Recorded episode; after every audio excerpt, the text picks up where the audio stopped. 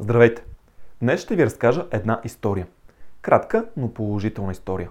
История, която се надявам да ви докосне поне мъничко. История, която доказва, че дори в днешния забързан свят, в който все повече наделява материалното, има останали малки жестове на доброта, които имат огромно въздействие след това. Та, историята се развива преди няколко години на една от станциите в огромното лондонско метро.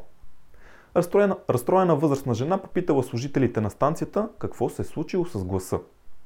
Първоначално служителите не разбрали за какво става дума, за какъв глас, но жената продължавала да ги пита.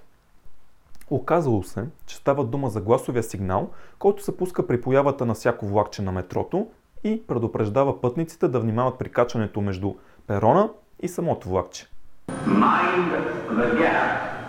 Служителите обяснили на жената, че анонси продължава да има, но системата вече е обновена, с по-модерна и с ново разнообразие от различни гласове.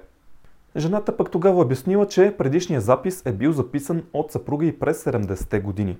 Той никога не постигнал особен успех в актьорската си кариера, но гласа му станал емблематичен в лондонското метро.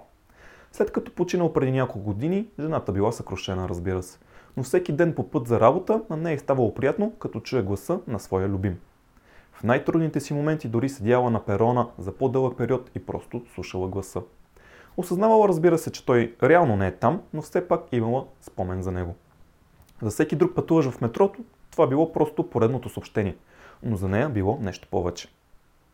Служителите на станцията са извинили, но цялото метро било с обновена система и не е имало как да не се стигне до тези промени. Но все пак обещали на жената, че ако старите записи все още съществуват и успеят да ги намерят, то поне ще направят едно копие за нея. Известно време по-късно, жената, докато чакала метрото по път за работа, чула познат глас по аудиоуредбата.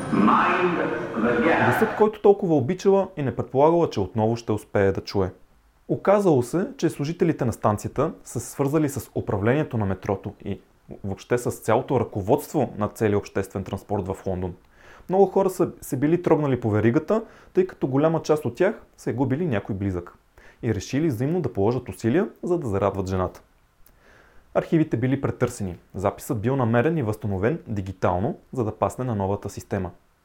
Една група от хора са взели с препрограмиране на софтуера на системата за анонси, докато друга група се взела с документацията и като цяло законовия ред да се направи едно единствено изключение. Изключение, което и към днен днешен е актуално. Ако отидете на точно конкретна станция в лондонското метро ще чуете стария запис. Глас, който не можете да чуете никъде другаде, защото абсолютно всички останали станции са с нови обновени гласови съобщения, но точно тази една конкретна станцийка прави изключение.